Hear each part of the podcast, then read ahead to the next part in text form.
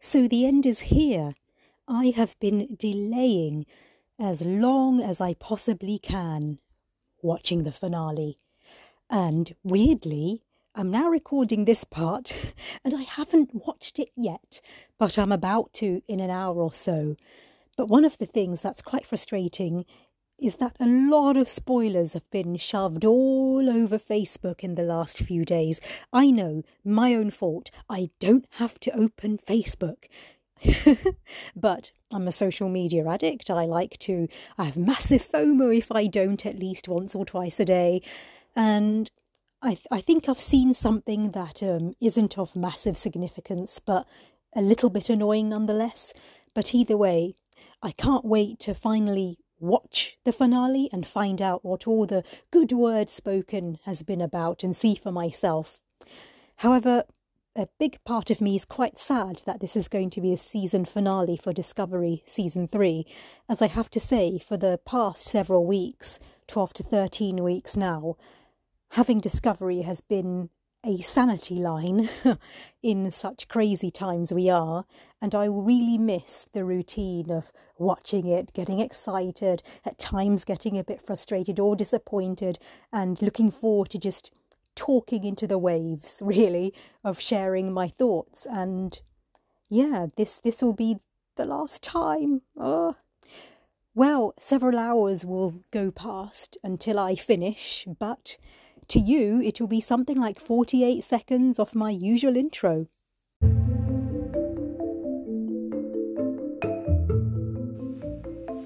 Hello, this is Discovery Discussion. I'm Kudzai, a lover of sci fi, especially Star Trek. I get a real kick out of discussing Discovery, but I don't want to spoil the journey all over my Facebook timeline for those of us who prefer to watch later down the line. Also, due to the pandemic, we've obviously lacked the same face to face level interaction we had through conventions or through being able to just casually meet up in order to engage and exchange our views regarding latest episodes of Discovery. So I'm just simply bursting to talk about them, and I'm enjoying doing so here.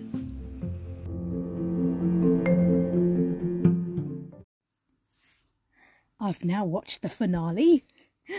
One full day after having recorded my initial babble, as I wanted to stretch it out for as long as I possibly could.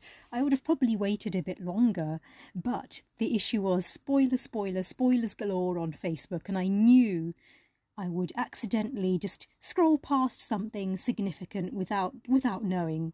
Yes, I said last time nobody has to be on Facebook all the time, but sue me, I just have to. So I enjoyed the episode. I thought it was nice and sweet, honestly. I that's a weird word to use to describe it. There were some pretty dark moments there, but overall when it finished I thought, oh, that was kind of nice. That was quite sweet. And they are I'm counting my list here, about seven things that I really liked that I'll just run by. So the first one was Seeing Grey. I thought it was really nice how in the Holo program that not only Adira could see Grey, also Culber could, Saru, Saru could as well, and I thought that was that was really really nice, and that was just a lovely moment. And I didn't expect that. I didn't expect there to be any point that Grey would be visible to anyone other than Adira, and I think it was very sweet and a lovely unexpected moment. Second thing, all about Su'Kal really. Discovering more information about the burn was absolutely great. And yeah, the detail behind that was very, very poignant indeed. How we we were shown and we, we were shown that very moment that the burn happened and what was happening to Su'Kal, his emotional reaction, that grief, that condensed grief for the loss of his mum in one moment, and all that pour out of emotion is what ultimately caused the burn as his DNA or his genetic makeup, shall I say, somewhat linked to dilithium. I thought that was, you know, well played, I guess, well played. I would have never predicted that. I would have never come up with that theory in my head. Even though at first, when we met the initial revelations about the burn a few weeks ago, I think. I lose track of time. And seeing that it was pretty much Su'Kal having a tantrum, quote unquote, but not knowing the full reasons as to why. It seemed a bit like, it seemed a bit underwhelming, but now I think that was well played, actually. Unpredictable, a bit of a curveball, a bit quirky in its reasoning. So I say well played. I liked the aspect of the real world around around Su'Kal collapsing around collapsing completely and the only protection he had was this holo program that his mother built. However, I did find the timing rather convenient when Michael arrived with Discovery to beam them onto the ship, and then seconds after they beamed up, um, explosions and serious explosions and disintegration. I mean, yeah, such timing. Who could have timing like that? Incredible, right? but I do have to say, the note at which it ended, forgot what I was going to say there. yeah, I think Saru would be an excellent mentor to Su'Kal, and I'm really happy that it concluded in that way. And I really hope that season four visits Saru and Su'Kal, and we get to see how Su'Kal develops and how he adapts to the outside or the real world, as I'm not quite ready to see less of Saru. Third point that I liked Osyraa.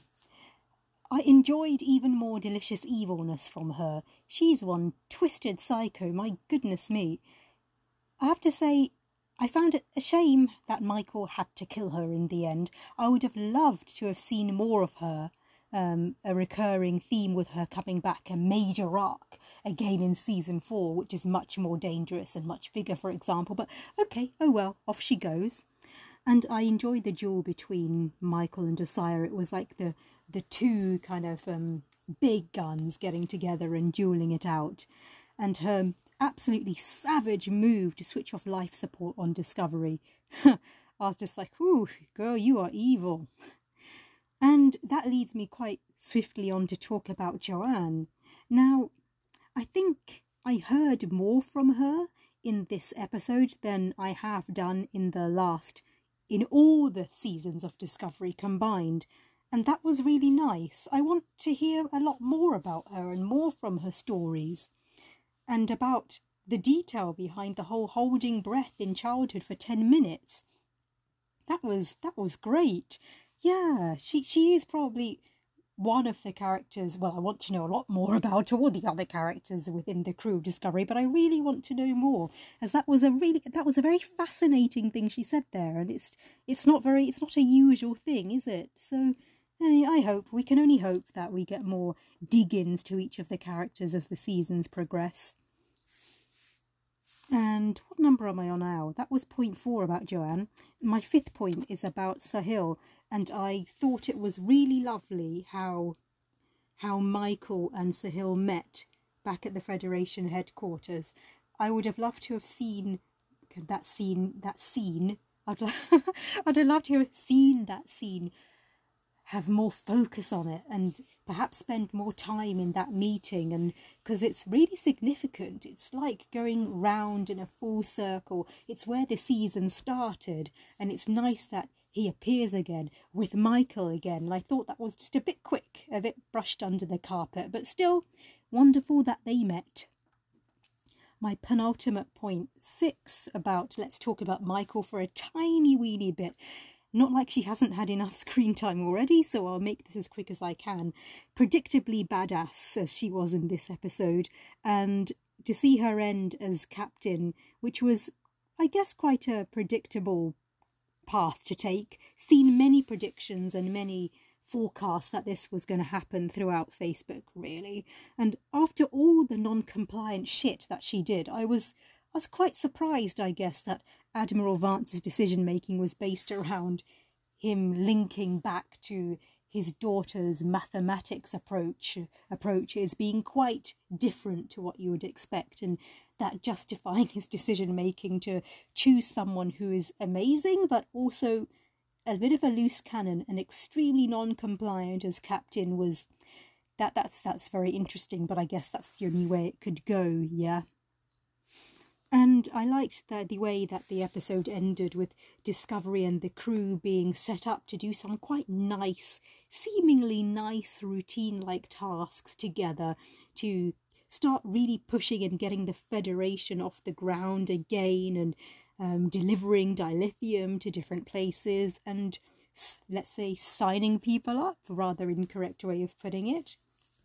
That was a nice that was a very nice kind of sweet uplifting conclusion.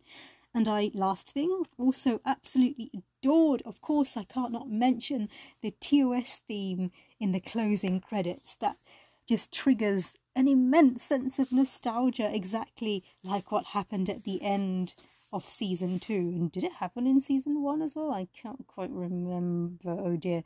I mean, okay, I'll I won't expose myself like that. And I have some questions though that rhetorical questions I ask myself. Will Stamets forgive Michael? Will Gray ever be visible in in the real world? And how how would they do that? Um, what's going to happen with Saru and Su'Kal? Is Saru going to come back? Is he still in Starfleet? What's what's the deal over there? And what what the hell what the hell's going to happen with Grudge?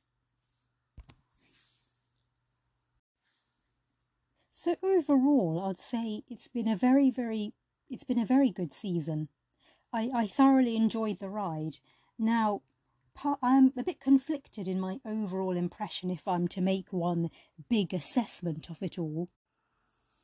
The question I ask myself after having seen season three now is where would I where where would I rank Discovery after season one in relation to the other Star Trek series I've seen?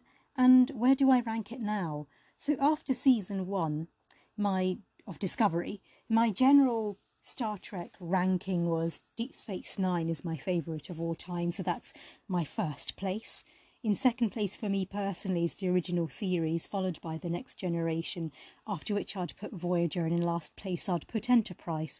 Now I haven't, I didn't finish watching Picard, don't shoot me, so I'm not putting it in the ranks as of yet. And now, and I haven't seen any lower decks either. And I haven't seen the first round of the animated series, so I've excluded those. So after watching season one of Discovery, I would have put Discovery uh, just below, I'd have put it below Voyager and above Enterprise in terms of my personal ranking. So, in other words, for me, it would have been Deep Space Nine, um, the original series, The Next Generation, Voyager, then Discovery, and then Enterprise. But then, after season three, after season two, my views didn't really change. After season three, there were certain episodes that would make me put Discovery over Voyager. But that third place spot strongly belongs to the next generation for me, and I don't think Discovery will replace that third place. And I think it's almost impossible that it could score on second position with me over the original series or indeed overtake Deep Space Nine. But you know, I'm an open minded person. I am open to be proven wrong in the future. So I say, watch this space.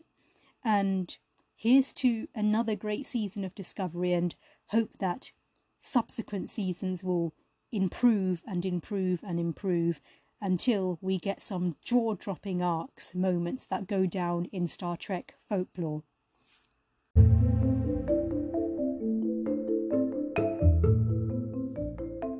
I'll close by saying the most sincere, heartfelt thank you that I can muster for taking the time to listen to my ramblings and to my opinions about the episodes as they have passed week by week. Whether you've listened to this this installment and this one only, or whether you have listened to every single one, I or, or even parts of the episodes, I am I'm so thankful and I really appreciate it. And as I mentioned close to the beginning, doing this podcast was not for me to get tons and tons and tons and tons of people listening, even though I got, according to the stats, if they're accurate, more listeners than I thought thought I ever would manage to, without really making that much effort to quote unquote advertise, other than saying, "Oh, I've just finished talking about this episode on my personal Facebook timeline." So I really do appreciate all the comments to my inbox, all the comments to my timeline, and engaging and humouring me to just hear me out in what I had to say. And I hope to do more of this as more Star Trek comes out, and I'm quite excited about that. So I look forward to speaking speaking out into the open waves more and more in the future. Thank you. Until we speak again, remember infinite diversity in infinite combinations.